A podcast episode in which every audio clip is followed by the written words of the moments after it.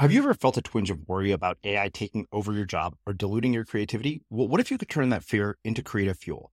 We've just published an amazing new ebook called The Four Keys to Success in an AI World. And this is more than just a guide, it's a deep exploration into the human skills that AI can't touch, the skills that are essential for standing out and thriving, no matter how much technology evolves. We're talking about real differentiators here like creativity, emotional intelligence, critical thinking, and much more. Inside, you'll find actionable insights and strategies to develop these skills, whether you're a creative person, a business person, or just simply someone who loves personal development. This isn't a story about tech taking over. It's a story of human creativity thriving alongside AI. Picture this AI as your creative co pilot, not just as a tool, but a collaborator that enhances your unique human skills. The Four Keys ebook will show you exactly how to do that and view AI in a new way that empowers you instead of overshadows you. Transform your creative potential today. Head over to unmistakablecreative.com slash four keys. Use the number four, K E Y S. That's unmistakablecreative.com slash four keys and download your free copy. I think that in the broader self help genre, there is a lot of making things needlessly complex, making them sound all sciency because that way, the reader thinks that there's some special value or they're getting this special secret. Whereas what we know looking at decades of research in productivity, well-being, and peak performance is that most of what matters is just nailing the basics, stuff that is simple, not easy. So there's nothing new here. Well, if it's so simple, why should I buy your book? Why should I read this? What I argue is that that's the point. If someone comes to you with all this new, sexy, bright and shiny object kind of stuff, generally my bullshit detector goes off. Whereas if someone comes to you and says, I'm not going to blow your mind with anything. I'm going to tell you to do the basics, but they're hard. And I'm going to give you a language for it. And I'm going to hold your hand while you do it. That's the kind of person that I want to work with. I'm Srini Rao, and this is the Unmistakable Creative Podcast, where you get a window into the stories and insights of the most innovative and creative minds who've started movements, built thriving businesses, written best selling books, and created insanely interesting art. For more, check out our 500 episode archive at unmistakablecreative.com. Brad, welcome to the Unmistakable Creative. Thanks so much for taking the time to join us. It's so great to be here. Uh, well, it is my pleasure to have you here. So, you have a new book out, The Practice of Groundedness, and your co author from your previous book, Peak Performance, uh, Steve Magness, was also a guest here and absolutely amazing. Uh, I just finished reading this book, all of which we will get into. But uh, before we actually get into the book, as you know from having heard the show, I want to start by asking you about something that has nothing to do with the book. And that is what social group were you a part of in high school? And what impact did that end up having on what you've ended up doing with your life and your career? The social group that I was a part of in high school um, was really the football community. So I was a, I would say, pretty good high school football player, um, which would translate to a, a, bad college football player, but someone just on the cusp of being able to take the game to the next level. So as the captain of the team, I played all four years, and um, the group of guys that we had at my high school that made that team was a really special group. The the team hadn't been to the playoffs in 30 years. In both my junior and senior year, we won our division. We were competitive in the playoffs, and um, it was also really neat because it was one of those. Um, like modern day feel good football team stories where there were so many really dedicated, driven, student athletes that took the student part seriously. So mm-hmm. I remember that our offensive line had a cumulative GPA of like 3.9. But then wow. there were also these kids that are your more stereotypical, just phenomenal athlete that don't really care about school and are on the verge of perhaps getting into real trouble. And they became a part of this football community and their grades started to go up and they started to realize that you could be both cool and be a nerd at the same time. And um, that was a really neat thing to be a part of in in high school. And now, obviously, my relationship with football, having a young son, is so complex because yeah. we continue to learn how dangerous the game is. Yet, I've also seen firsthand the real benefits that football has, especially for kids that might not have other outlets to feel a part of something. Yeah, where uh, where where uh, did you actually grow up? I grew up in a smaller town called Farmington Hills, Michigan. Um, it's about 30, 35 minutes outside of Detroit. Okay, cool. Yeah, I mean, I, I spent seven years in Texas. So, as you might imagine, football was kind of a part of my life, although I basically realized I was getting the shit beat out of me in seventh grade. You know, when they do those tackling drills where, uh, you know, the defensive lineman and offensive lineman go up against each other? They had me go up against this like kid who was 300 pounds because in seventh in Texas there are seventh graders the size of grown men, and he pushed me back 20 yards. The whole team laughed, and I was like, okay, I'm definitely not meant for this. But uh, but the thing is, when I watch a, a TV show like Friday Night Lights, for example, I see something really magical about football, and so obviously that leads to a whole lot of questions. But the first being, what misperceptions do you think that those of us who are not student athletes in high school have about student athletes? I mean, obviously, the first one being that they only care about school. Like, what do we not see about the lives that you lead when somebody like me is a band geek? Yeah, I think that um, student athletes are just as insecure as everyone else in high school. And perhaps part of the reason that so many put on a facade of being tough or super cool is because perhaps they're even more insecure than the quote unquote band geek. Um, and I think that it just goes to show that most kids between 14 and 18 who are still developing identities and a sense of self and a reputation and what they want to be known for and hormones are flowing and all that stuff.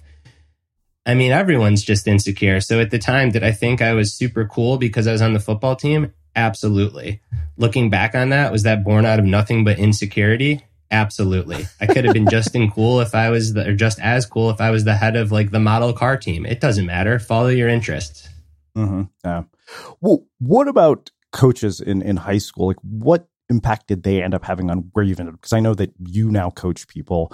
Uh, and every time I watch Friday Night Lights and I see, you know, the Coach Taylor character, I always think to myself, like, why did I not have somebody like that in my life? I mean, I was fortunate that I had a band director who took a profound interest in me uh, from sixth through almost seventh through ninth grade. But uh, I wonder, you know, what impact your coaches had on you and the way that you think about leadership, the way that you think about performance, uh, and all the things you ended up doing later.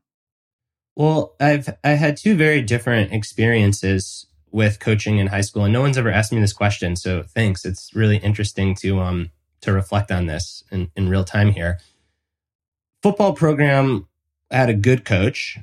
I wouldn't say like, you know, he was a father figure or anything too crazy, but he was a good coach and he cared.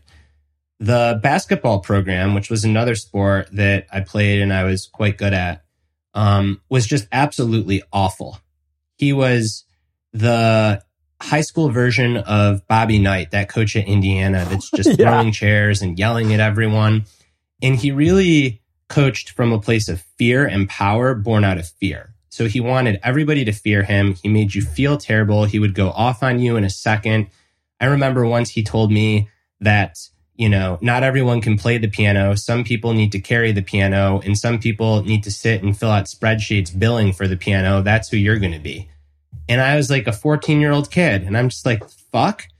Um, so I think that I very quickly realized that there's these two extremes of coaching. One is coaching from a place of love and freedom, where you coach someone towards independence, not dependence. That is, you try to make yourself useless as a coach yeah. because you equip that person with the decision making skills that they need in the moment. The other way to coach is from a place of fear and towards dependence, where you mm-hmm. develop a relationship with the person you're coaching, in this case, the athlete, but it can be an entrepreneur, an artist, a writer, you name it, where they feel like they need you and they're scared of you. And the vast, vast, vast majority of research um, shows that it's the coaches who coach from a place of love and towards independence who tend to have higher performing people under them. Even yeah. though in the short term, coaching from a place of fear works really well. You freak someone out, they're timid, they're going to do exactly what you say. But that is not a sustainable way to build good people. Again, whether this is athletes or outside of sport. Yeah, well, let's talk specifically outside of sports because uh, I think that what's fascinating to me is self improvement in a lot of ways. Like the entire industry is built on dependence. Uh, we, we, did an entire series on cults uh, of personal development. Uh, we had Sarah from NXIVM here, uh, the guy who wrote uh, a cult deprogramming book, and and several others. And there's a sort of interesting paradox. Landmark Forum is a perfect example. Is Werner Erhard, the founder, uh, and I've shared this before. Dan Kennedy, the copywriter, is apparently in a barbershop with him. He said, "Sum up the whole est thing, which that's what it used to be called for me in one sentence." He said, "We sell independence, but we breed dependence." And the funny thing is, like, I, I have done Landmark. I think the information is phenomenal. I think the organization is a shit show. Uh, and who knows? Maybe they'll sue me if they're hearing this. But uh, the thing that struck me about that is that the people who end up getting immensely like just powerful results are the ones who never go back. Like they realize exactly what you're talking about. So when you think about that in the context of self help, I mean, in a lot of ways, the work that you and I do falls into that that genre. Um, how do you get people to take in knowledge from authority figures without becoming dependent on them? Ooh, this is a doozy. So here we go. I think that, well, there's a few things, and maybe your editor will cut out all my stuttering, but it's because you asked a really um, complex question. And I've been known to do that to, to people. there's a lot. you're good at your job. There's a lot to unpack here. So the first thing is this. I think that in the broader self-help genre, there is a lot of making things needlessly complex, making them sound all sciency, because that way the reader thinks that there's some special value or they're getting the special secret. Whereas what we know looking at decades of research in productivity, well-being, and peak performance is that most of what matters is just nailing the basics, stuff that is simple, not easy. So the first thing is you've already got this barrier because I've got to compete with Dave Asprey, who's telling people that if they put special butter in their coffee, they're going to feel like Superman or Superwoman. And I don't buy that. Then the second thing is, well, if it's so simple, why should I buy your book? Why should I read this? And there, I think, is the crux of your question. I, in the book, I call this, and just in life, I call this the knowing mm. doing gap. Yeah. So first you have to know something. But just because you know it doesn't mean that you're going to do it. And doing the simple things to perform well, to be productive, it is not easy. And mm-hmm. my role as an author, as a coach, is to often just walk the path with someone, hold their hand along the way, give them encouragement, and help them stay on the path. Mm-hmm. You know, there is nothing complex or super power, structure, authority from me telling people the benefits of moving their body for 45 minutes a day or of being present or of focusing on being patient, right? These are virtues that modern science now, of course, supports, but are as old as the oldest ancient wisdom traditions. So there's nothing new here. What I argue is that that's the point. If someone comes to you with all this new, sexy, bright and shiny object kind of stuff, generally my bullshit detector goes off Yours if someone comes both. to you and says, I'm not going to blow your mind with anything. I'm going to tell you to do the basics, but they're hard. Mm-hmm. And I'm going to give you a language for it. And I'm going to hold your hand while you do it. That's the kind of person that I want to work with. A lot can happen in the next three years. Like a chatbot may be your new best friend. But what won't change? Needing health insurance. United Healthcare Tri Term Medical Plans are available for these changing times Underwritten by Golden Rule Insurance Company, they offer budget-friendly, flexible coverage for people who are in between jobs or missed open enrollment. The plans last nearly three years in some states, with access to a nationwide network of doctors and hospitals. So for whatever tomorrow brings, United Healthcare Tri-Term Medical Plans may be for you. Learn more at uh1.com. When you're ready to pop the question, the last thing you want to do is second-guess the ring. At Bluenile.com, you can design a one-of-a-kind ring with the ease and convenience of shopping online. Choose your diamond and setting. When you find the one, you'll get it delivered right to your door. Go to Bluenile.com and use promo code LISTEN to get $50 off your purchase of $500 or more. That's code LISTEN at Bluenile.com for $50 off your purchase. Bluenile.com code LISTEN. Burrow's Furniture is built for the way you live. From ensuring easy assembly and disassembly to honoring highly requested new colors for their award-winning seating, they always have their customers in mind. Their modular seating is made out of durable materials to last and grow with you. And with Burrow, you always get fast, free shipping. Get up to 60% off during Burrow's Memorial Day sale at burrow.com slash ACAST. That's burrow.com slash ACAST. burrow.com slash ACAST. Life is full of what ifs. Some awesome, like what if AI could fold your laundry? And some, well, less awesome, like what if you have unexpected medical costs?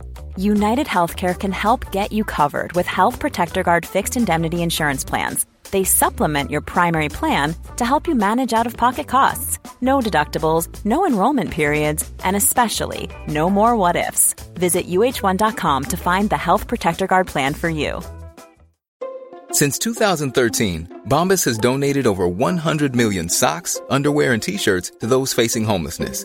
If we counted those on air, this ad would last over 1,157 days. But if we counted the time it takes to make a donation possible, it would take just a few clicks. Because every time you make a purchase, Bombas donates an item to someone who needs it. Go to bombas.com slash ACAST and use code ACAST for 20% off your first purchase. That's bombas.com slash ACAST, code ACAST. As creators, we're always on the move. Whether it's a live podcast event, a pop up shop, or a workshop, we're constantly interacting with community, and that's where Tap to Pay on iPhone and Stripe comes in. Imagine this you're at a live event, a listener loves your merch, or a participant wants to sign up for your course on the spot. With Tap to Pay on iPhone and Stripe, you can accept their payments right there and then, right from your iPhone, so there's no extra hardware or no delays. Total game changer. It's not just for creators, any business owner can do this. It's about making transactions smoother and much more personal, growing your business in your way. We've been using Stripe for our products and courses for a long time, and now with Tap to Pay on iPhone, you can take your business to the next level too. So visit stripe.com slash tap iPhone to learn more. Remember, folks, with Tap to Pay on iPhone and Stripe, your business is always at your fingertips. Yeah. Well, okay, so let, let's talk about this balance between tough love and fear, and I'll give you some context uh, for this.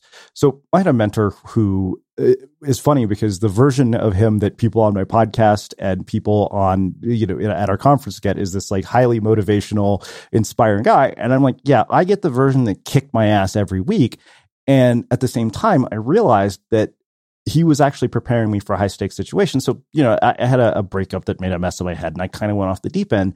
And when I told him, I was like, Greg, yeah, I'm human too. And he said, yeah, Srini, you don't get to make that excuse because of the position you're in. And that was really tough to hear at the time. And then I realized now, five, six years later, after a round of venture funding, book deal with the publisher, speaking agents, that he was absolutely right. Because I have a public presence, the way that I act has a very big impact on a lot of other people in my life. And yet, uh, you know, in a lot of ways, if any other person was dealing with him, they might say he was coaching through fear. But at the time, it seemed like that. And in retrospect, I realized it was tough love. And I think that there's definitely a time and a place for it. And it sounds like you had already developed a really trusting relationship with this person. Is that right? Yeah, I mean, I he came up with the name Unmistakable Creative. I wouldn't be where I am without him today.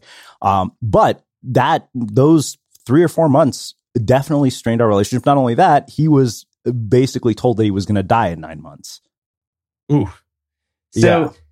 you know, without knowing, mean, we could probably unpack these details forever. But without knowing the details, I think they're like the key is that it was already built on a lot of trust and love. And mm-hmm. I think there's a difference between tough love, which is the word that you used, and yeah. just fear based coaching. And tough love requires that there's some like love and connection and trust there first. So I think there's a role for a coach to tell you what you don't want to hear. I think it's important that a coach is able to do that, but yeah. I think it has to be built on a foundation of deep caring and um, mutual respect and trust. Yeah. Well, I think there's this distinction in my mind between what you want to hear and what you need to hear. Um, you've written books. I remember I, I, worked with a writing coach, and she didn't sugarcoat feedback for shit. It was amazing how you know ruthless she was, and I specifically chose her for that reason. And I realized after about a month, I was like, she's not telling me what I want to hear. She's telling me what I need to hear, and my books are a thousand times better because of it. Yep, and that takes a lot of um, self security on your part right? Because yeah. it's it's easy to find someone that tells you exactly what you said, what you want to hear, but that person's probably not going to make you much better. Mm-hmm. Uh, well, let's shift gears a bit. Let walk me through the trajectory from you know being this high school athlete to how you end up doing what you do today writing books uh, coaching and then doing all the things you've done because that doesn't seem like the most natural uh, or linear path which is pretty much the story of everybody i've ever interviewed right so i always wanted to be a writer. And i mentioned that high school athlete but also a nerd. So i was a good student. I cared about school. And i was a part of the school newspaper. And I thought that I was going to go to journalism school. So, way back, all the way at age 16, 17, I'm like, I'm going to be a writer when I grow up. So, I applied to the Medill School of Journalism at Northwestern, which is the top journalism program in the country, yep. and I didn't get in. And like most young teenagers, I figured, all right, like I guess journalism's not for me. So I'm going to go study economics at University of Michigan. And um, even though I wasn't doing writing formally at school, it was very clear that that's where my strength was. So I eventually quit economics because the calculus that was needed for it, I just wasn't good at and didn't want to do. So then I started studying like organizational behavior and psychology. So I gravitated more and more towards these quote unquote softer sciences. And I excelled in anything that had to do with storytelling. PowerPoint presentations, essays, case reports. Anything that involved a spreadsheet, I was no good at, I didn't enjoy. Out of school, like most, um, you know, good students, high achieving that have no idea what they want to do with their life because they're only 22, uh, I did what at the time everyone was doing in that um, situation, which is get a job at a big management consulting company. So I went straight from school to work for McKinsey and Company. And same story anything that involved a financial model there pushed me to the edge. I didn't like it. I wasn't particularly good at it. But man, writing PowerPoint decks, I was an all star. And in hindsight, I could have never known this at the time, but being a management consultant is great training for writing nonfiction because there's a thorny problem and you have a thesis about how you're going to solve it. And then you do all this research, you interview people, and then you tell a story about different ways to solve the problem. And if you're any good at your job, you also identify how you might be wrong and address those things too, which is basically what a good nonfiction book does. But I didn't know any of that, right? So I'm a management consultant at McKinsey. I'm making PowerPoint decks. That's where my skill sets lie, client hands, telling stories. And I get a really interesting opportunity to follow one of the partners at McKinsey to the White House to go work for Barack Obama doing health reform. So I took that. I'm a young 24 year old kid. I'm single. I don't need much money. I'm like, hell yeah, I'm to like get a job and have an office in the executive building. And this sounds great. And I got really into healthcare.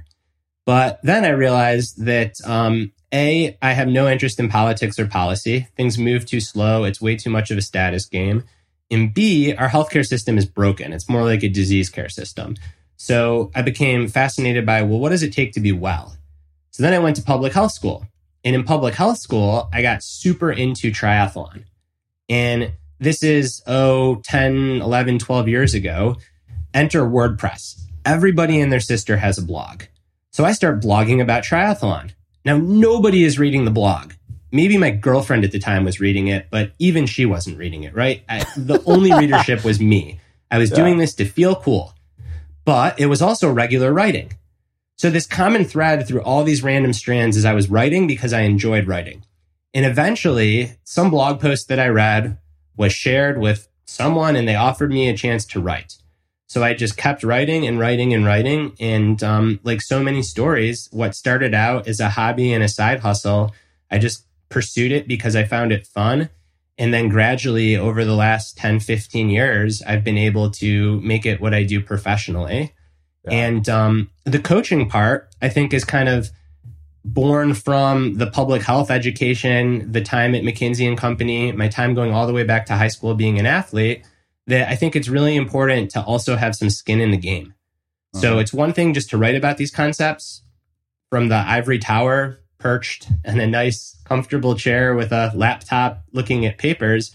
It's another thing to actually go work with people on applying the things that you write about because yeah. it gets messy and you get pattern recognition and you see what sounds good but doesn't work and you see what sounds good and does work.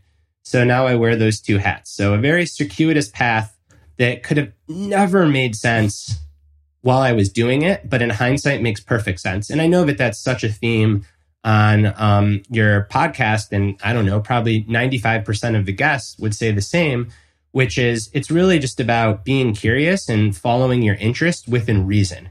Yeah. So I was also really interested in football and basketball, but I didn't decide to try to play in the NBA or the NFL because that wouldn't have been within reason. Right. So that's like the advice that I give all young people that ask. I said, you know, do the work if you're smart, lot of quantity, increase your surface area for luck, and follow your interest within reason. Mm. You know, it's funny, uh, based on what that last piece you said. This is why anytime I do any one-on-one work with somebody, or even teach a class, I'm like, I preface everything by saying, I want you to consider the possibility that everything I'm telling you is bullshit, because it might be for you. Uh, but we'll come back to that. Um, I'm really struck by how parallel our paths are because I applied to the Northwestern School of Music and didn't get in. Uh, went to Berkeley, and I know you guys probably refer to, you know, Berkeley as the Michigan of the West Coast, and we refer to Michigan as the Berkeley of the Midwest. Uh, yep. And then I but, lived, you know, I lived in Oakland for like five years, so I love Berkeley. It's a, it's got a, it's not Ann Arbor, of course, but it's got a special yeah. place in my heart too. Well, so, and I was an econ major, uh, but unlike yourself, and just like yourself, I pretty much shined anytime anything involved doing PowerPoints, presentations, storytelling.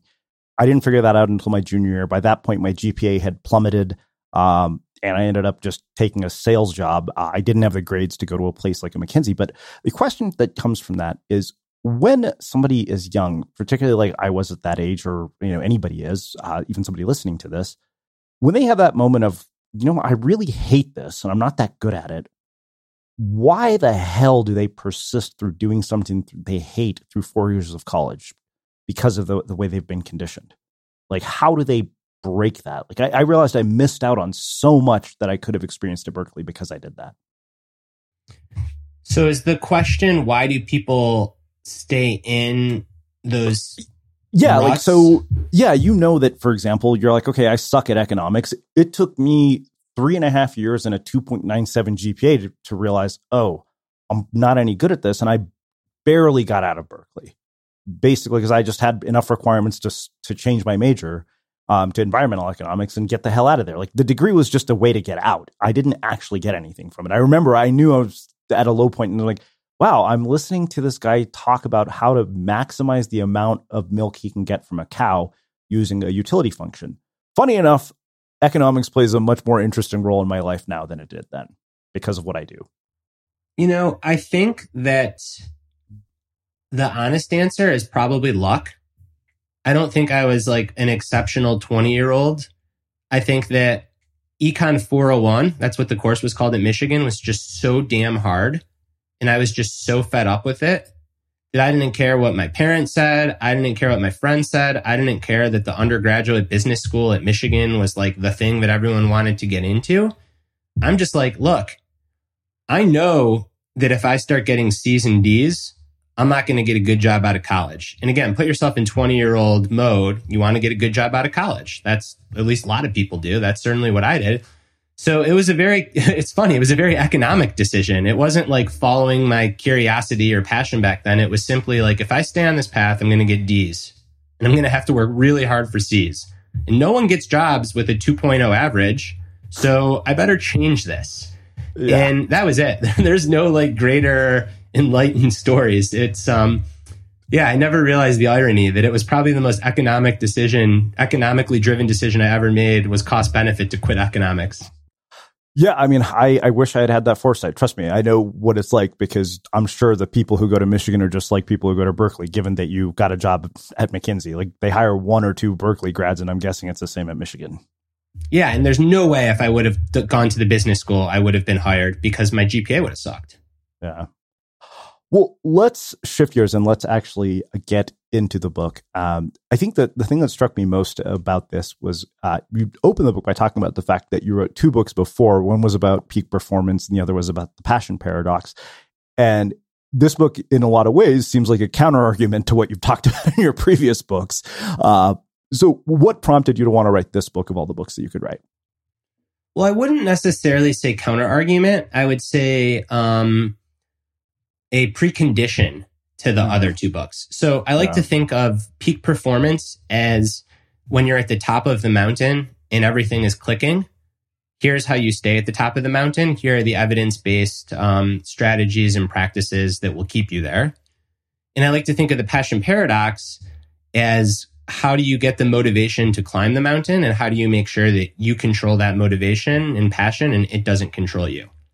But what I hadn't written about was the base of the mountain. And without a strong foundation, without a strong base, anytime there's truly rough weather, the whole thing is fragile. And like so many people, you write what you know. I experienced a period of truly rough weather in my life and all the tools that I had written about and that are defensible and that I know, they weren't working for me. And I personally had to go back and rewrite the base of my own mountain. And once I got to the other side of that experience, I became intellectually interested in, hey, how come I overlooked this in the first place? And what does the evidence have to say about the patterns that help someone build a really solid foundation from which they can then rise and perform really well? Uh, well, you open the book by defining the term heroic individualism, which you say is an ongoing game of one upsmanship against both yourself and others, paired with the limiting belief that measurable achievement is the only arbiter of success. Even if you do a good job hiding it on the outside with heroic individualism, you chronically feel like you never quite reach the finish line that is lasting fulfillment.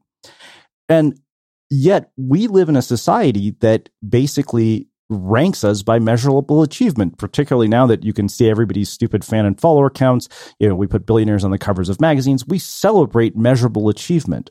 So when you live in a society that basically ranks you using measurable achievement, how do you make that transition from heroic individualism uh, and measurable achievement to lasting fulfillment and what you call groundedness? Right. I think that it is why I wrote the book. It is a huge freaking challenge. Um, it very much requires swimming upstream and going against the grain. Because uh, you are 100% right. Like, we, the water we drink and the air we breathe in this culture is filled with heroic individualism. So, it involves really making a practice of the six principles that are the basis of the book. And these aren't principles that I come up with, right? These are the principles that cut across all the modern based therapies, cognitive science, neuroscience, and also Stoicism, Buddhism, Taoism, um, many forms of Judeo Christianity as well. And it does require, like, there's a reason, right? It's so funny that the offline before we were talking about publishing, my publisher was very keen on the title Get Grounded. Uh-huh. And I'm like, no, no, no. Like, that misses the point like you don't just get grounded. It's not a switch that you flip. It's an ongoing practice.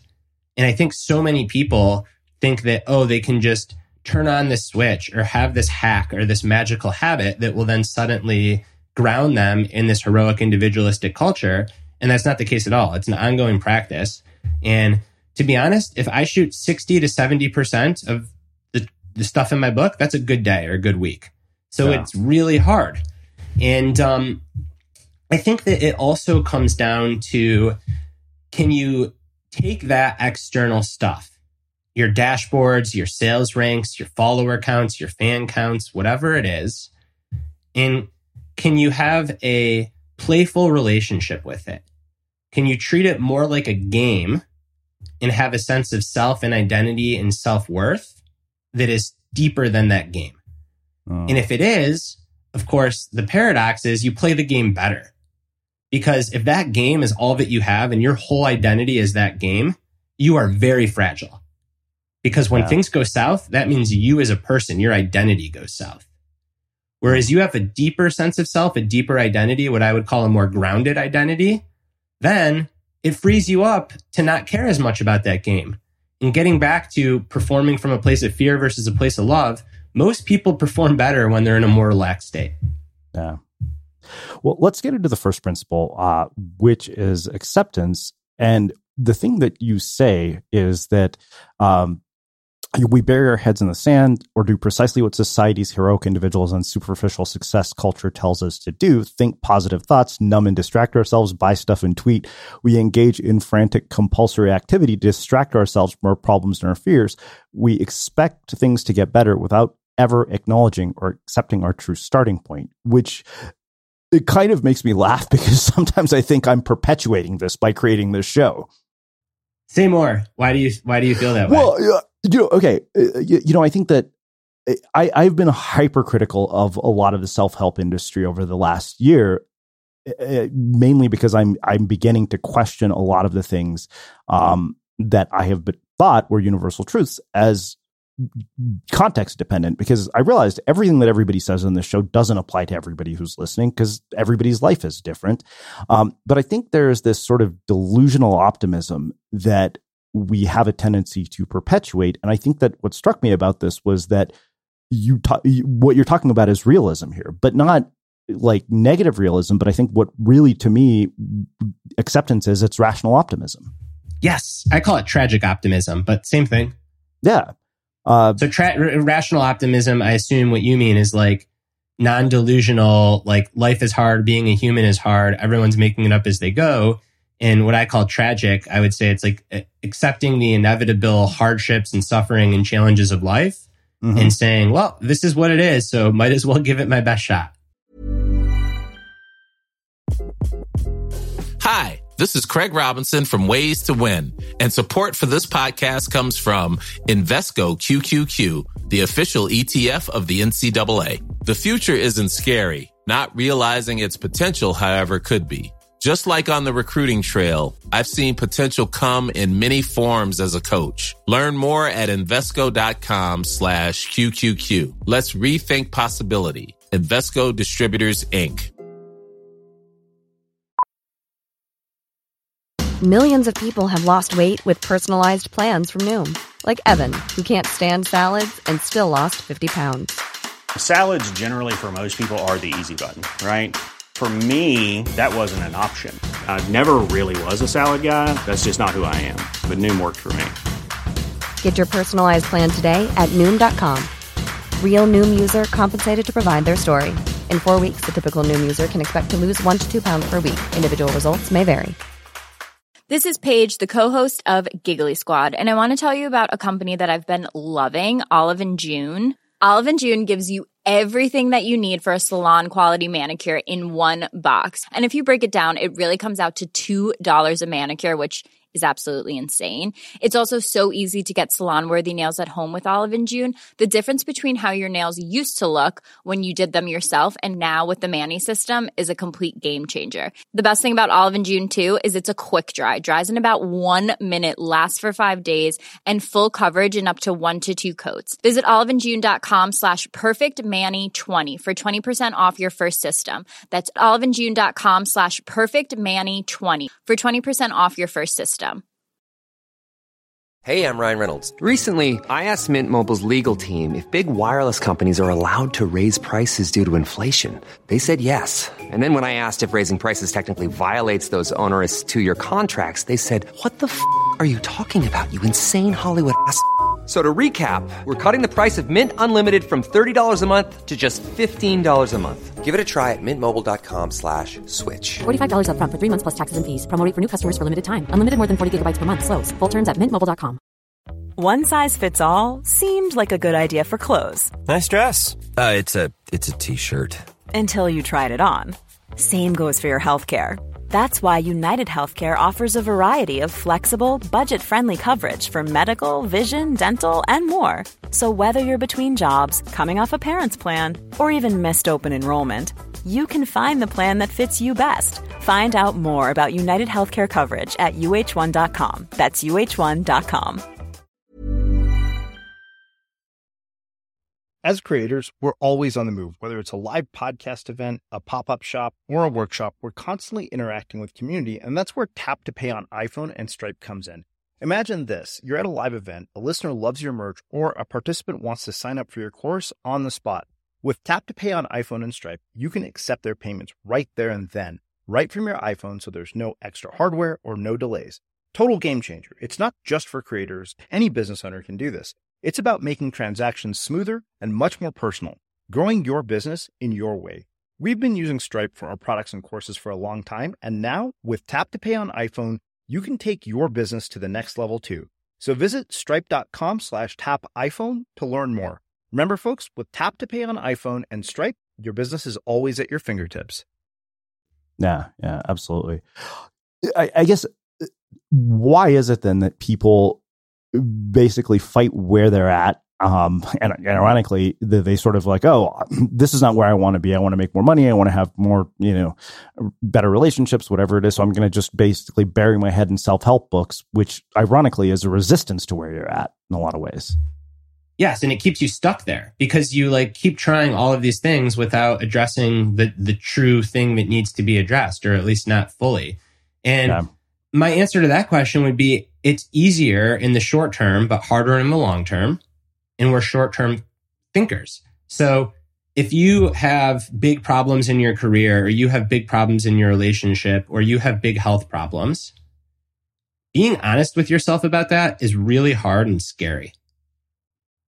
Yeah. Drinking alcohol, getting your Twitter or Instagram follower count up, um, buying some stuff, just trying to continuously get promoted at a job you don't even love that's a lot easier in the short term because you don't have to face the really hard thing. But in the long term, that's the shit that just wears you down. Yeah. So this notion of acceptance is really very much tied to playing the long game and realizing that, hey, if we can't accept where we are, then we'll never make meaningful progress on the things that actually matter. And accepting where we are is freaking challenging. And this isn't just for acute problems. I mean, we're a, an area of self help um, kind of bullshit that I've gotten into recently. And by gotten into, I don't mean like in support of, but trying to have people step back from it. Is this whole optimization, longevity, health guru, live forever movement? oh, and ultimately, okay. what they're selling is non acceptance of death because yeah. accepting death is fucking terrifying. It's hard anyone that ever has engaged in spiritual practice knows that at some point you're contemplating, you're meditating, and you just start crying because you realize that you're going to die and everything you love is going to die. And that sucks. But by accepting that, you can open your heart and suddenly have compassion for all other living creatures that also have that knowledge, for all other human beings. And that is, to me, such a, a more realistic way of living because all this longevity science is built on a house of cards. Every time that there's this magic fix, whether it's resveratrol, antioxidants, cold plunges, you name it, none of it works. Or at least none of it works more than just eating whole foods and exercising. Mm-hmm. And B, you're kind of like setting yourself up for these unrealistic expectations of being Superman or Superwoman and being immortal instead of just accepting your short time here. But once you accept that, then it suddenly everything becomes so meaningful. So it's not just acute problems. I think in self help, it's on a really like broad scale as well. Yeah. Well, I think that makes a perfect segue to talking about the second principle of groundedness, which you say is presence. And you say it's about being fully here for what is in front of you. Presence is a concentrated quality of mind that lends itself to strength and stability. If you deliberately practice presence, it can drastically improve your life, both personal and professional. And you say if the goal is to optimize, we shouldn't be focused on doing more for the sake of doing more. Rather, we should be focused on being fully present for the pursuits and people that matter most to us.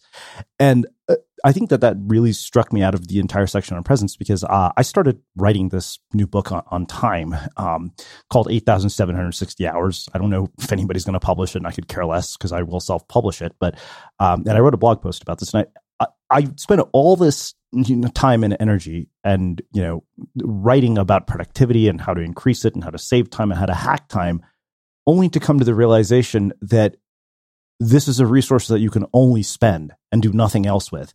And that the entire premise of the time management industry is false because you can't save it, you can't manage it, you can only decide how to spend it. And so I realize I'm writing a book about spending time, which I think has a lot to do with presence. But there's so much that is standing in the way of our ability to be present in the world that we live in today. So how do we get back to a place of presence with you know all the craziness and you know constant input? That we're dealing with. Well, my, my first question before I answer yours is what's the magic number of the 8,760 hours? That's the number of hours in every year. Got it. Love it. Um, wow. That's both not so many and so many at the same time. Yeah. It's well, here's the thing. You get so I, I categorize I broke it down and the reason this whole idea came about is I went on a date with a girl who I was like, you know what? We didn't have much chemistry. I don't know that we should see each other again, even if you want to go on a second date. You're really not that into me. And I'd be wasting your time and mine. So I'm not going to do that because I'm about to turn 44 and I don't have much more time left. And I got to talking to my cousin. Uh, we were packing to go to the airport and we were talking about all the ways in which humans spend time. And we're like, waiting, deciding, doing, being, giving.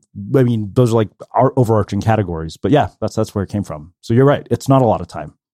Yeah. And then the question, of course, is is you aptly put it, what you call time, I call attention. Mm-hmm. And I think it's one and the same because if you're conscious, then you're you have attention towards something. And I think that it's about setting fairly rigid boundaries. So the way that um, the the literature tackles this problem is twofold. One is you can train yourself to do a better job being present amidst distraction. And the other is that you can try to eliminate distractions. And to date, we know that the latter tends to be a more reliable path to success.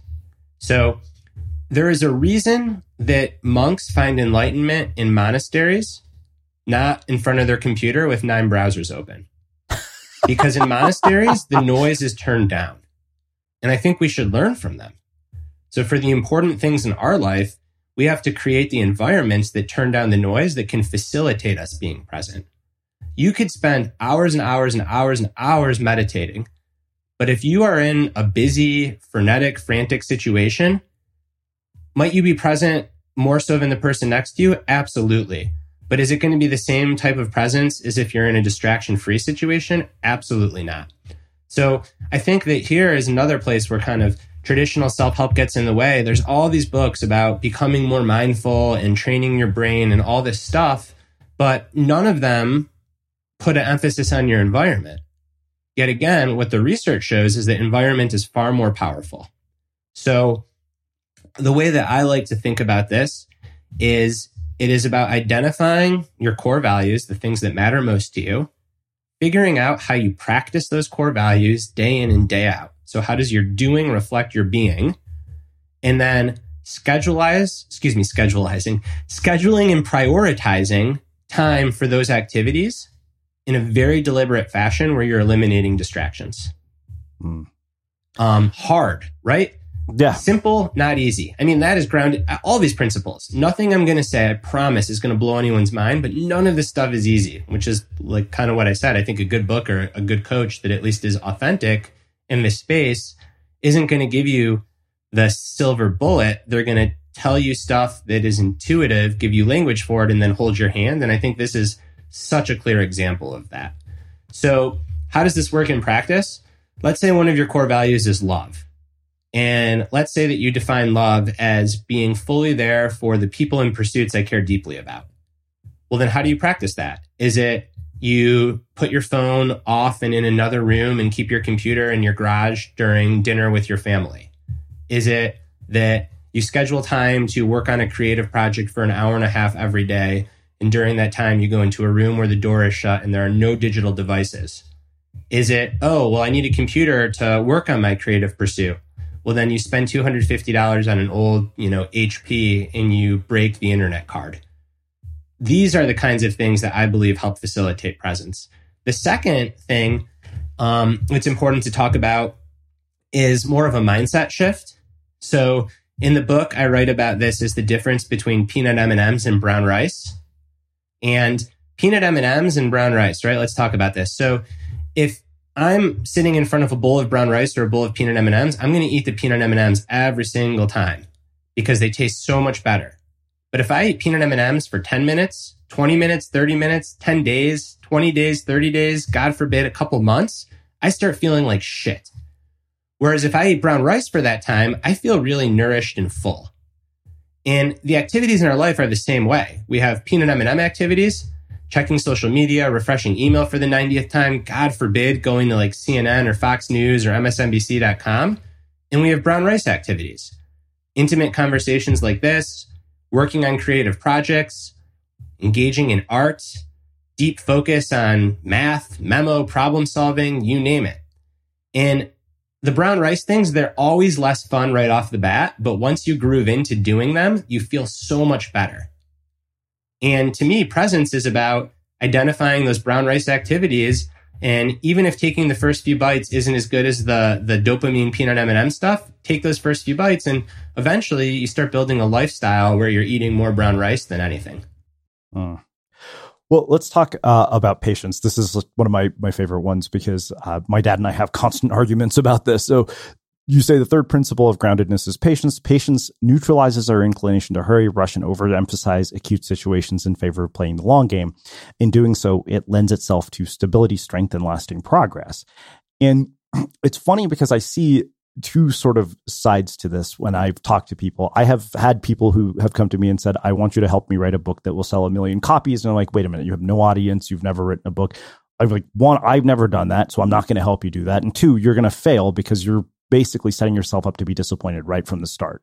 Um, and then on the flip side of that, my dad gets on my case when I'm impatient about bureaucratic bullshit that I think is unnecessary that prevents me from doing meaningful things.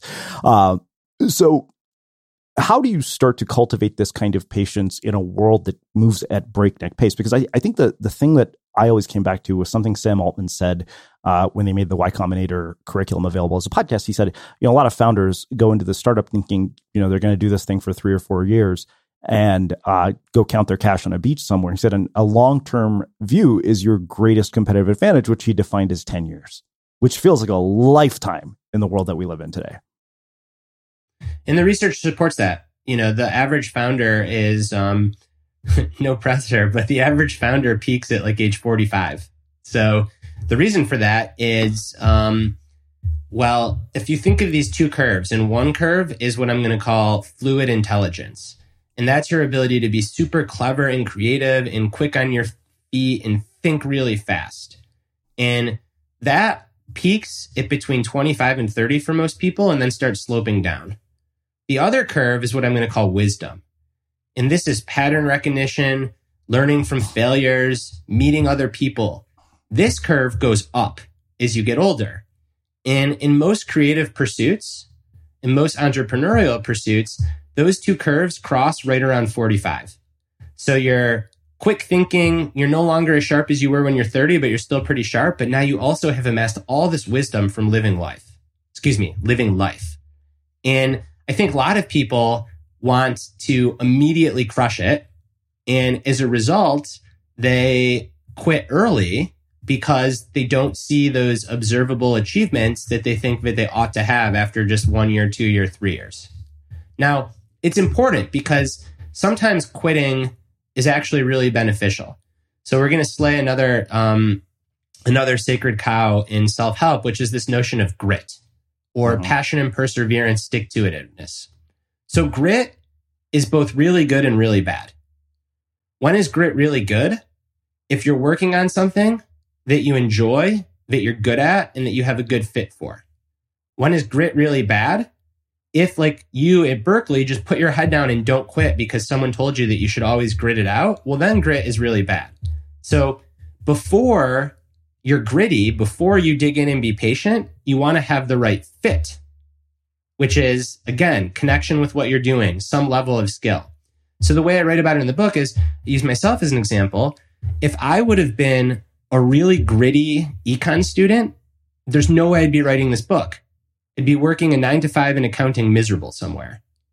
Whereas if I wasn't a gritty writer, obviously I wouldn't be writing this book either. I would have quit when I didn't get into journalism school. I would have stopped writing altogether. So the precursor, the precondition to patience is first identifying, hey, these are the things that matter to me that I like, that I'm good at, and then committing to those things for the long game. So it's like this two step process. You can almost think of it as wise patience. So rote patience is just saying, I'm going to be patient with everything always.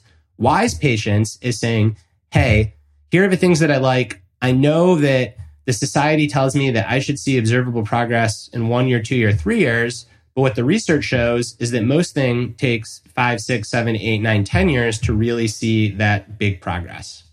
Mm, wow.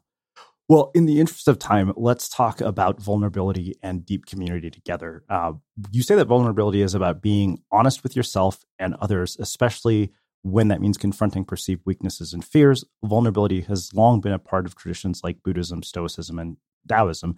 And I think that takes us back to part of the beginning of our conversation uh, about sort of public vulnerability and you know this sort of fine line between being a train wreck and being vulnerable. In fact, I when I realized we're going to talk about this, I pulled up a quote from Anna Lembke's book, uh, Dopamine Nation, uh, where she says the line between honest self disclosure and a manipulative drunkalogue is a fine one, including subtle differences in content, tone, cadence, and effect, but you know it when you see it and I guess uh, you know from your perspective, uh, particularly somebody who's in the public eye, where is that line? How do they draw it?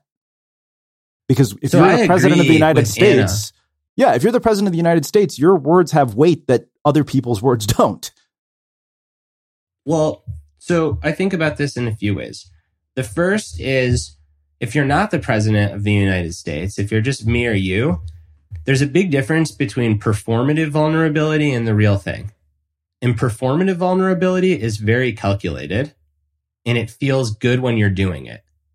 Real vulnerability is not calculated and generally you don't feel very good when you're doing it. It makes you feel uncomfortable.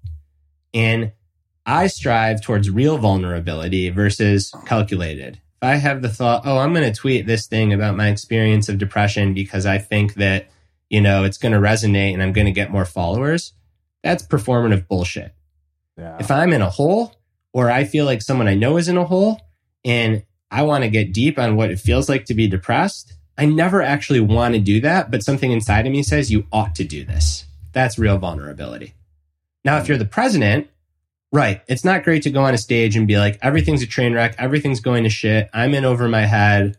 I'm just making it up as I go, like the rest of you. Even though that's probably what most honest presidents are feeling.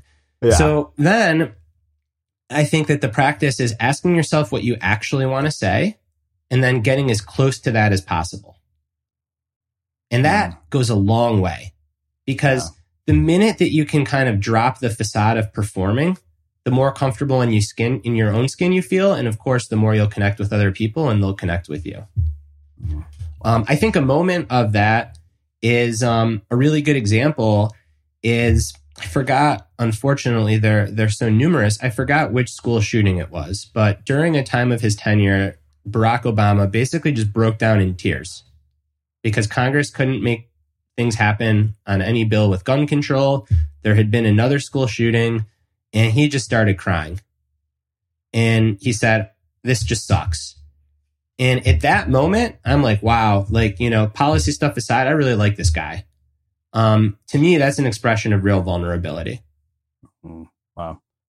Well, let's talk about deep community because I think that you know those two really kind of go together. Um, I think community in particular is interesting to me. You know, in the midst of COVID, when we've all been isolated to our homes, um, you say many digital technologies offer us the illusion of connection while eroding the real thing. We think that if we can tweet, or post an alternative, text, direct message, or email someone, that we're making a connection, and we're doing it in an efficient manner. But this is wishful thinking.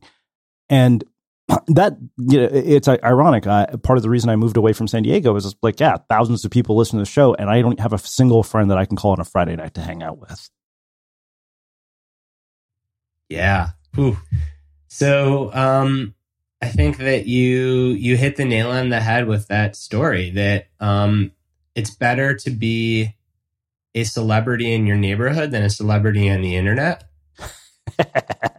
Even though being a celebrity on the internet is good and exciting and your dopamine goes and you feel relevant and self-important but it's not the same thing as your neighbors taking out their garbage or your garbage for you when you're on vacation or you sharing a coffee or a bourbon with joe down the street or even something as simple as working at the same coffee shop every day and getting to know the regulars and the barista you know, our species did not evolve to be connected to thousands of people on a screen.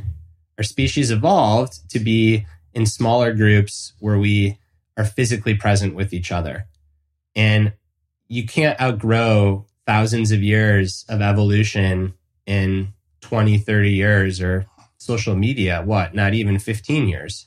No. So um, that is the importance of deep community. This isn't to say that it's not beneficial to have an online presence, shit, I met you on the internet. We wouldn't be having this conversation without it. Totally. It's simply to say that it might be necessary, but it's not sufficient. Yeah. And even on the internet, there's research that shows that um, building relationships online is beneficial if you then take those relationships offline. So again, this is a prime example. I follow your stuff, you follow my stuff, but now we've taken it to the next level by having this conversation. If I roll through your neck of the woods or you're in Asheville, we meet up in person. There, the internet can be really powerful. If the internet acts as a replacement for that, and that's the end point, then the research shows that it's associated with poor mental health outcomes. Well, there's one other part of this that that intrigues me. So my parents, uh, I remember talking to them about this sometime while I was living in San Diego, and my mom has these very close friends who were supposedly distant relatives, like anybody who's from our part of India apparently is distantly related to us. But they talk to each other daily, and they see each other two or three times a week. And I remember thinking, I was like, wait a minute, I have friends who live two exits down. I don't see them three or times a week, two or three times a week. And my dad, when he came to Canada uh, from Australia after he finished his PhD, you know how he met a community of 400 plus people that are uh, from the part of India we're from? He how? literally opened the phone book, found one Telugu name, uh, that's you know, the language that we speak, called the person and just told them, I'm a grad student here. And that person said, Oh, well, everybody's at a wedding this weekend, but come to this party next weekend. And that was the start of a 400 person community and friends they have known for 30 years. And this was before the internet. And yet, it seems like generationally, we don't prioritize connecting in person the way that even my parents do. Like sometimes I feel like they have a more active social life than I do. Yeah, well, I think that that's because um, back to heroic individualism, we're so busy playing this game of one-upsmanship in um, observable progress and so-called productivity that time for building deep community just gets crowded out. I mean, deep community is really inefficient, right? Going through the phone book, calling 400 people with similar last names, having them come over, keeping up those relationships, that is not the same thing as scheduling tweets or working 16 hour days to get promoted at the office. So I think that, um, back to another principle, you know, all these things are intertwined, brown rice and M&Ms. So the M&Ms is just pushing yourself at work, getting these little reminders of that you're relevant and you're important and you're doing quote unquote good. Whereas deep community, that's the brown rice, man. It is a slog. It takes time. It takes effort. People disappoint you. People flake out. People don't show up. Um, I remember in my, you know, peak heroic individualism stage, I would get into these intense writing grooves where I wouldn't even want to walk to the coffee shop 10 minutes away because it would like take me out of my productive flow. And looking back on myself, then I just feel sorry for myself because it's like, come on, man. Like, A, you'll get back in that flow. And B, if you can't have 20 minutes round trip to walk to a coffee shop, then what's the point of doing this work and making the money anyways? Like, there is none. So, um, I think it's realizing that we often optimize our way out of deep community because deep community is not an optimizable thing. Yeah.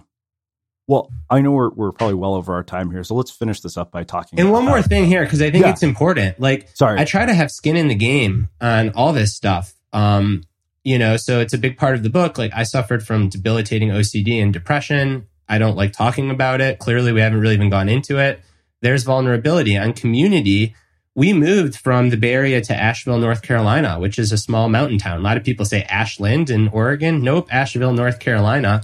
And a big part of it was the pace of life in the Bay Area and the amount that my wife and I would have to work to feel like we could afford to raise a family there would have completely crowded out time for deep community. Mm-hmm. Whereas here, we can really build that. Now, do I miss a lot about Oakland? Absolutely. It's just a trade off that I'm making because I, I believe in the research that I write about. And I think a lot of people would be wise, and it's a privileged position, no doubt, to be able to reconsider geography. But like, do you live in a place where you feel like the environment is conducive to deep community? And that doesn't just mean people that you get along with. That also means where you don't have to kill yourself working just to afford living there.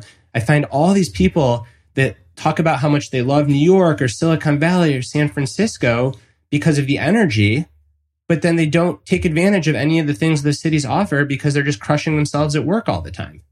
Mm. And I've got no horse in this race. I know people that live in those big cities and they love it, but I also know a lot of people that live in those big cities and are quite lonely. And to me, it's like, well, then move.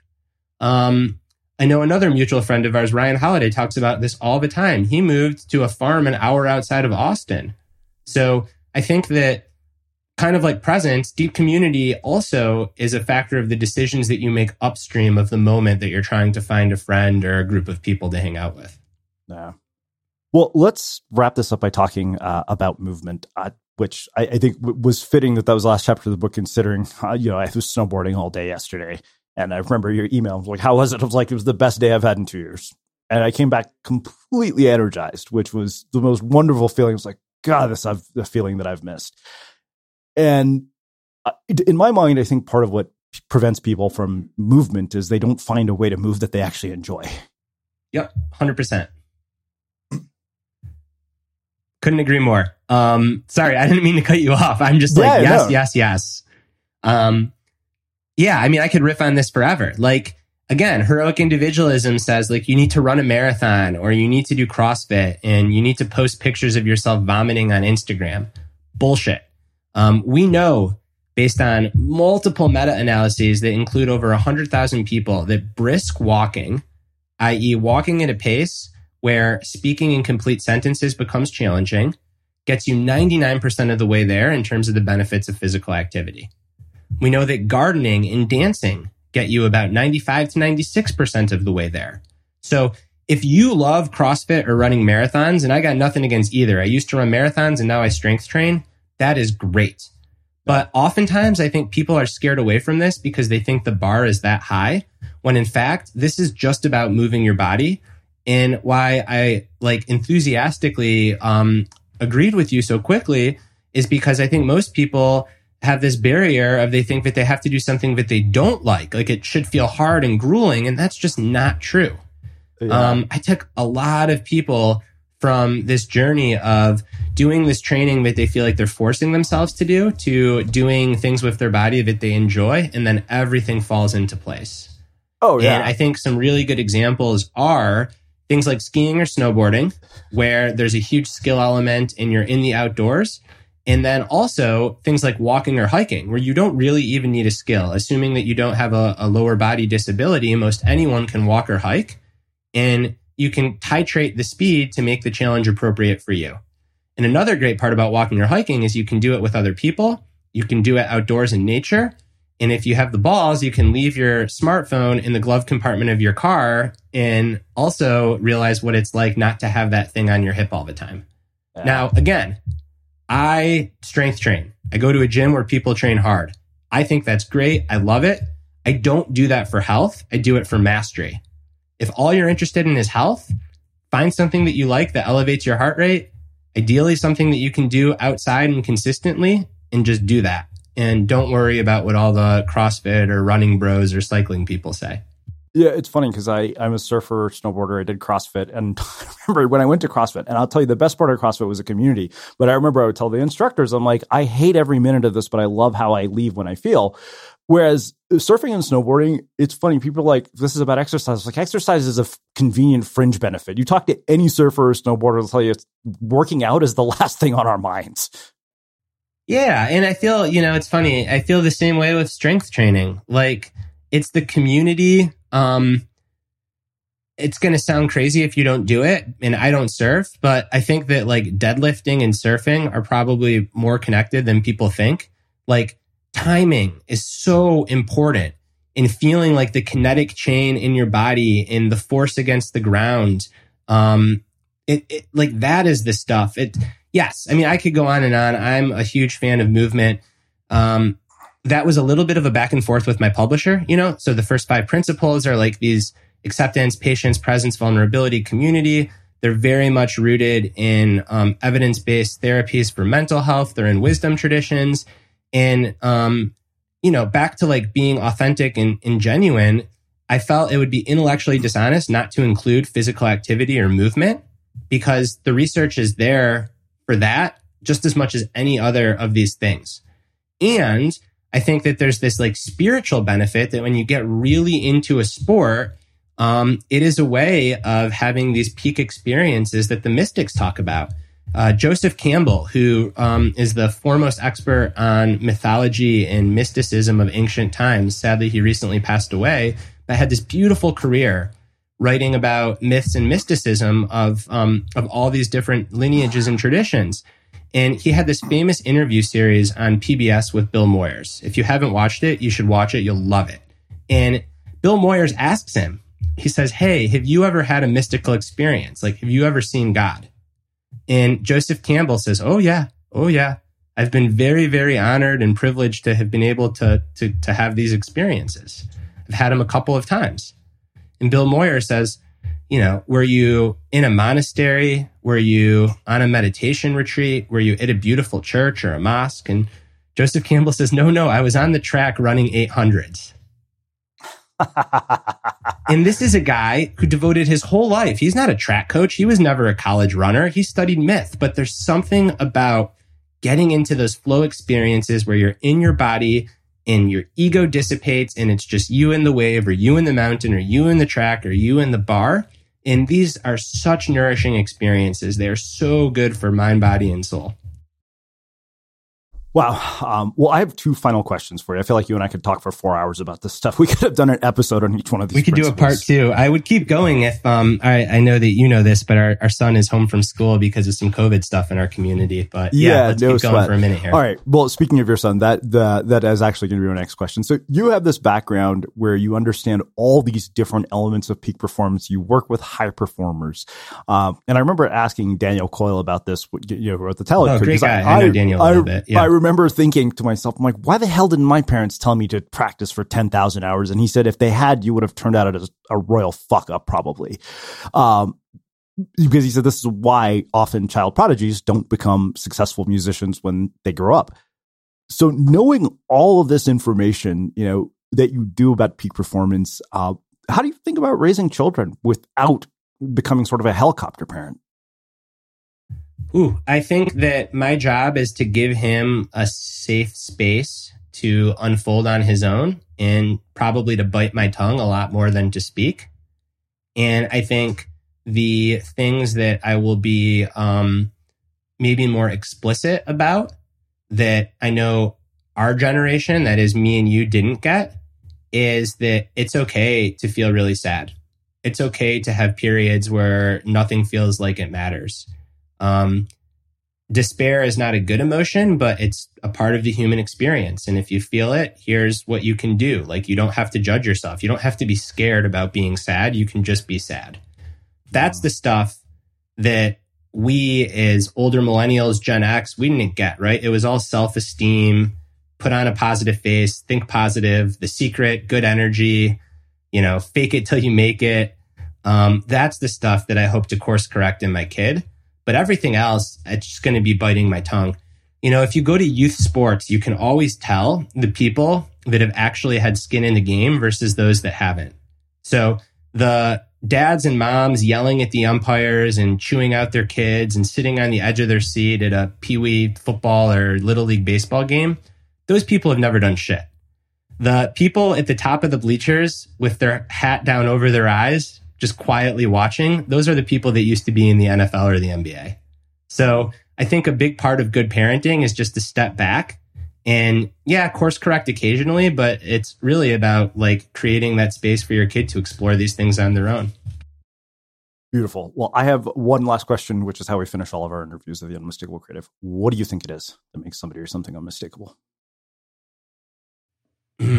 I know, and I know that you were going to ask me this question, and I didn't want to like, um, I didn't want to have um, a plug and play answer. I think it gets back to that authenticity and vulnerability. And well, I'm going to be a rational optimist to steal your your words. Rationally, you are unmistakable. There is no other organism in the world that has your combination of DNA and life experiences. So in this moment, there is only one of you. And therefore, by definition, Aristotle's rationality, you are unmistakable. And I think doing what you can to express that in a way that is within reason, revisiting something we said earlier, and authentic, that's enough. Um, and I think that that would be my answer. Amazing. Uh, well, I can't thank you enough for taking the time to join us and share your story, your wisdom, and your insights with listeners. This has been such a riveting conversation uh, that I felt could have gone on for three hours. Where can people find out more about you, your work, the book, and everything else you're up to? Right. So um, my website is just my name, www.bradstulberg.com. Uh, the only social media platform that I'm on is Twitter, where I'm at B Stulberg.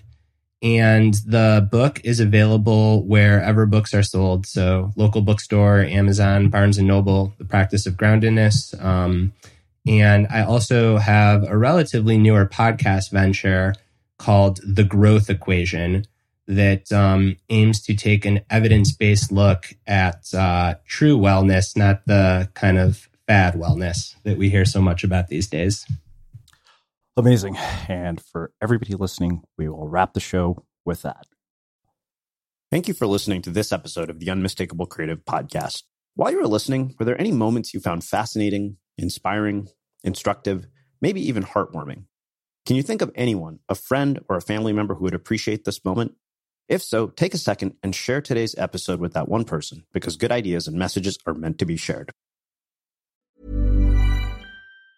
Hi, I'm Daniel, founder of Pretty Litter. Did you know cats tend to hide symptoms of sickness and pain? I learned this the hard way after losing my cat, Gingy. So I created Pretty Litter, a health monitoring litter that helps detect early signs of illness by changing colors, saving you money and potentially your cat's life. Pretty Litter is veterinarian developed, and it's the easiest way to keep tabs on your fur baby's health right at home. Go to prettylitter.com and use code ACAST for 20% off your first order and a free cat toy. Terms and conditions apply. See site for details. Hey, it's Paige DeSorbo from Giggly Squad. High quality fashion without the price tag. Say hello to Quince. I'm snagging high-end essentials like cozy cashmere sweaters, sleek leather jackets, fine jewelry, and so much more. With Quince being 50 to 80% less than similar brands. And they partner with factories that prioritize safe, ethical, and responsible manufacturing. I love that. Luxury quality within reach. Go to quince.com slash style to get free shipping and 365 day returns on your next order. Quince.com slash style. Ever catch yourself eating the same flavorless dinner three days in a row? Dreaming of something better? Well, HelloFresh is your guilt free dream come true, baby. It's me, Keke Palmer. Let's wake up those taste buds with hot, juicy pecan crusted chicken or garlic butter shrimp scampi. Mm. Hello Fresh. Stop dreaming of all the delicious possibilities and dig in at HelloFresh.com. Let's get this dinner party started. Imagine the softest sheets you've ever felt. Now imagine them getting even softer over time. That's what you'll feel with Boll and Branch's organic cotton sheets. In a recent customer survey, 96% replied that Boll and Branch sheets get softer with every wash. Start getting your best night's sleep in these sheets that get softer and softer for years to come. Try their sheets with a 30-night guarantee. Plus, get 15% off your first order at bollandbranch.com. Code BUTTERY. Exclusions apply. See site for details. Planning for your next trip? Elevate your travel style with Quince. Quince has all the jet setting essentials you'll want for your next getaway, like European linen, premium luggage options, buttery soft Italian leather bags, and so much more. And is all priced at 50 to 80% less than similar brands. Plus, Quince only works with factories that use safe and ethical manufacturing practices. Pack your bags with high-quality essentials you'll be wearing for vacations to come with Quince. Go to quince.com slash pack for free shipping and 365-day returns. Mom deserves the best, and there's no better place to shop for Mother's Day than Whole Foods Market. They're your destination for unbeatable savings, from premium gifts to show-stopping flowers and irresistible desserts. Start by saving 33% with Prime on all body care and candles. Then get a 15-stem bunch of tulips for just $9.99 each with Prime. Round out Mom's menu with festive rosé, irresistible berry chantilly cake, and more special treats. Come celebrate Mother's Day at Whole Foods Market. Have you ever felt a twinge of worry about AI taking over your job or diluting your creativity? Well, what if you could turn that fear into creative fuel? We've just published an amazing new ebook called The Four Keys to Success in an AI World. And this is more than just a guide, it's a deep exploration into the human skills that AI can't touch, the skills that are essential for standing out and thriving, no matter how much technology evolves. We're talking about real differentiators here like creativity, emotional intelligence, critical thinking, and much more. Inside, you'll find actionable insights and strategies to develop these skills, whether you're a creative person, a business person, or just simply someone who loves personal development. This isn't a story about tech taking over. It's a story of human creativity thriving alongside AI. Picture this AI as your creative co pilot, not just as a tool, but a collaborator that enhances your unique human skills. The Four Keys ebook will show you exactly how to do that and view AI in a new way that empowers you instead of overshadows you. Transform your creative potential today. Head over to unmistakablecreative.com slash four keys. Use the number four, K E Y S. That's unmistakablecreative.com slash four keys and download your free copy.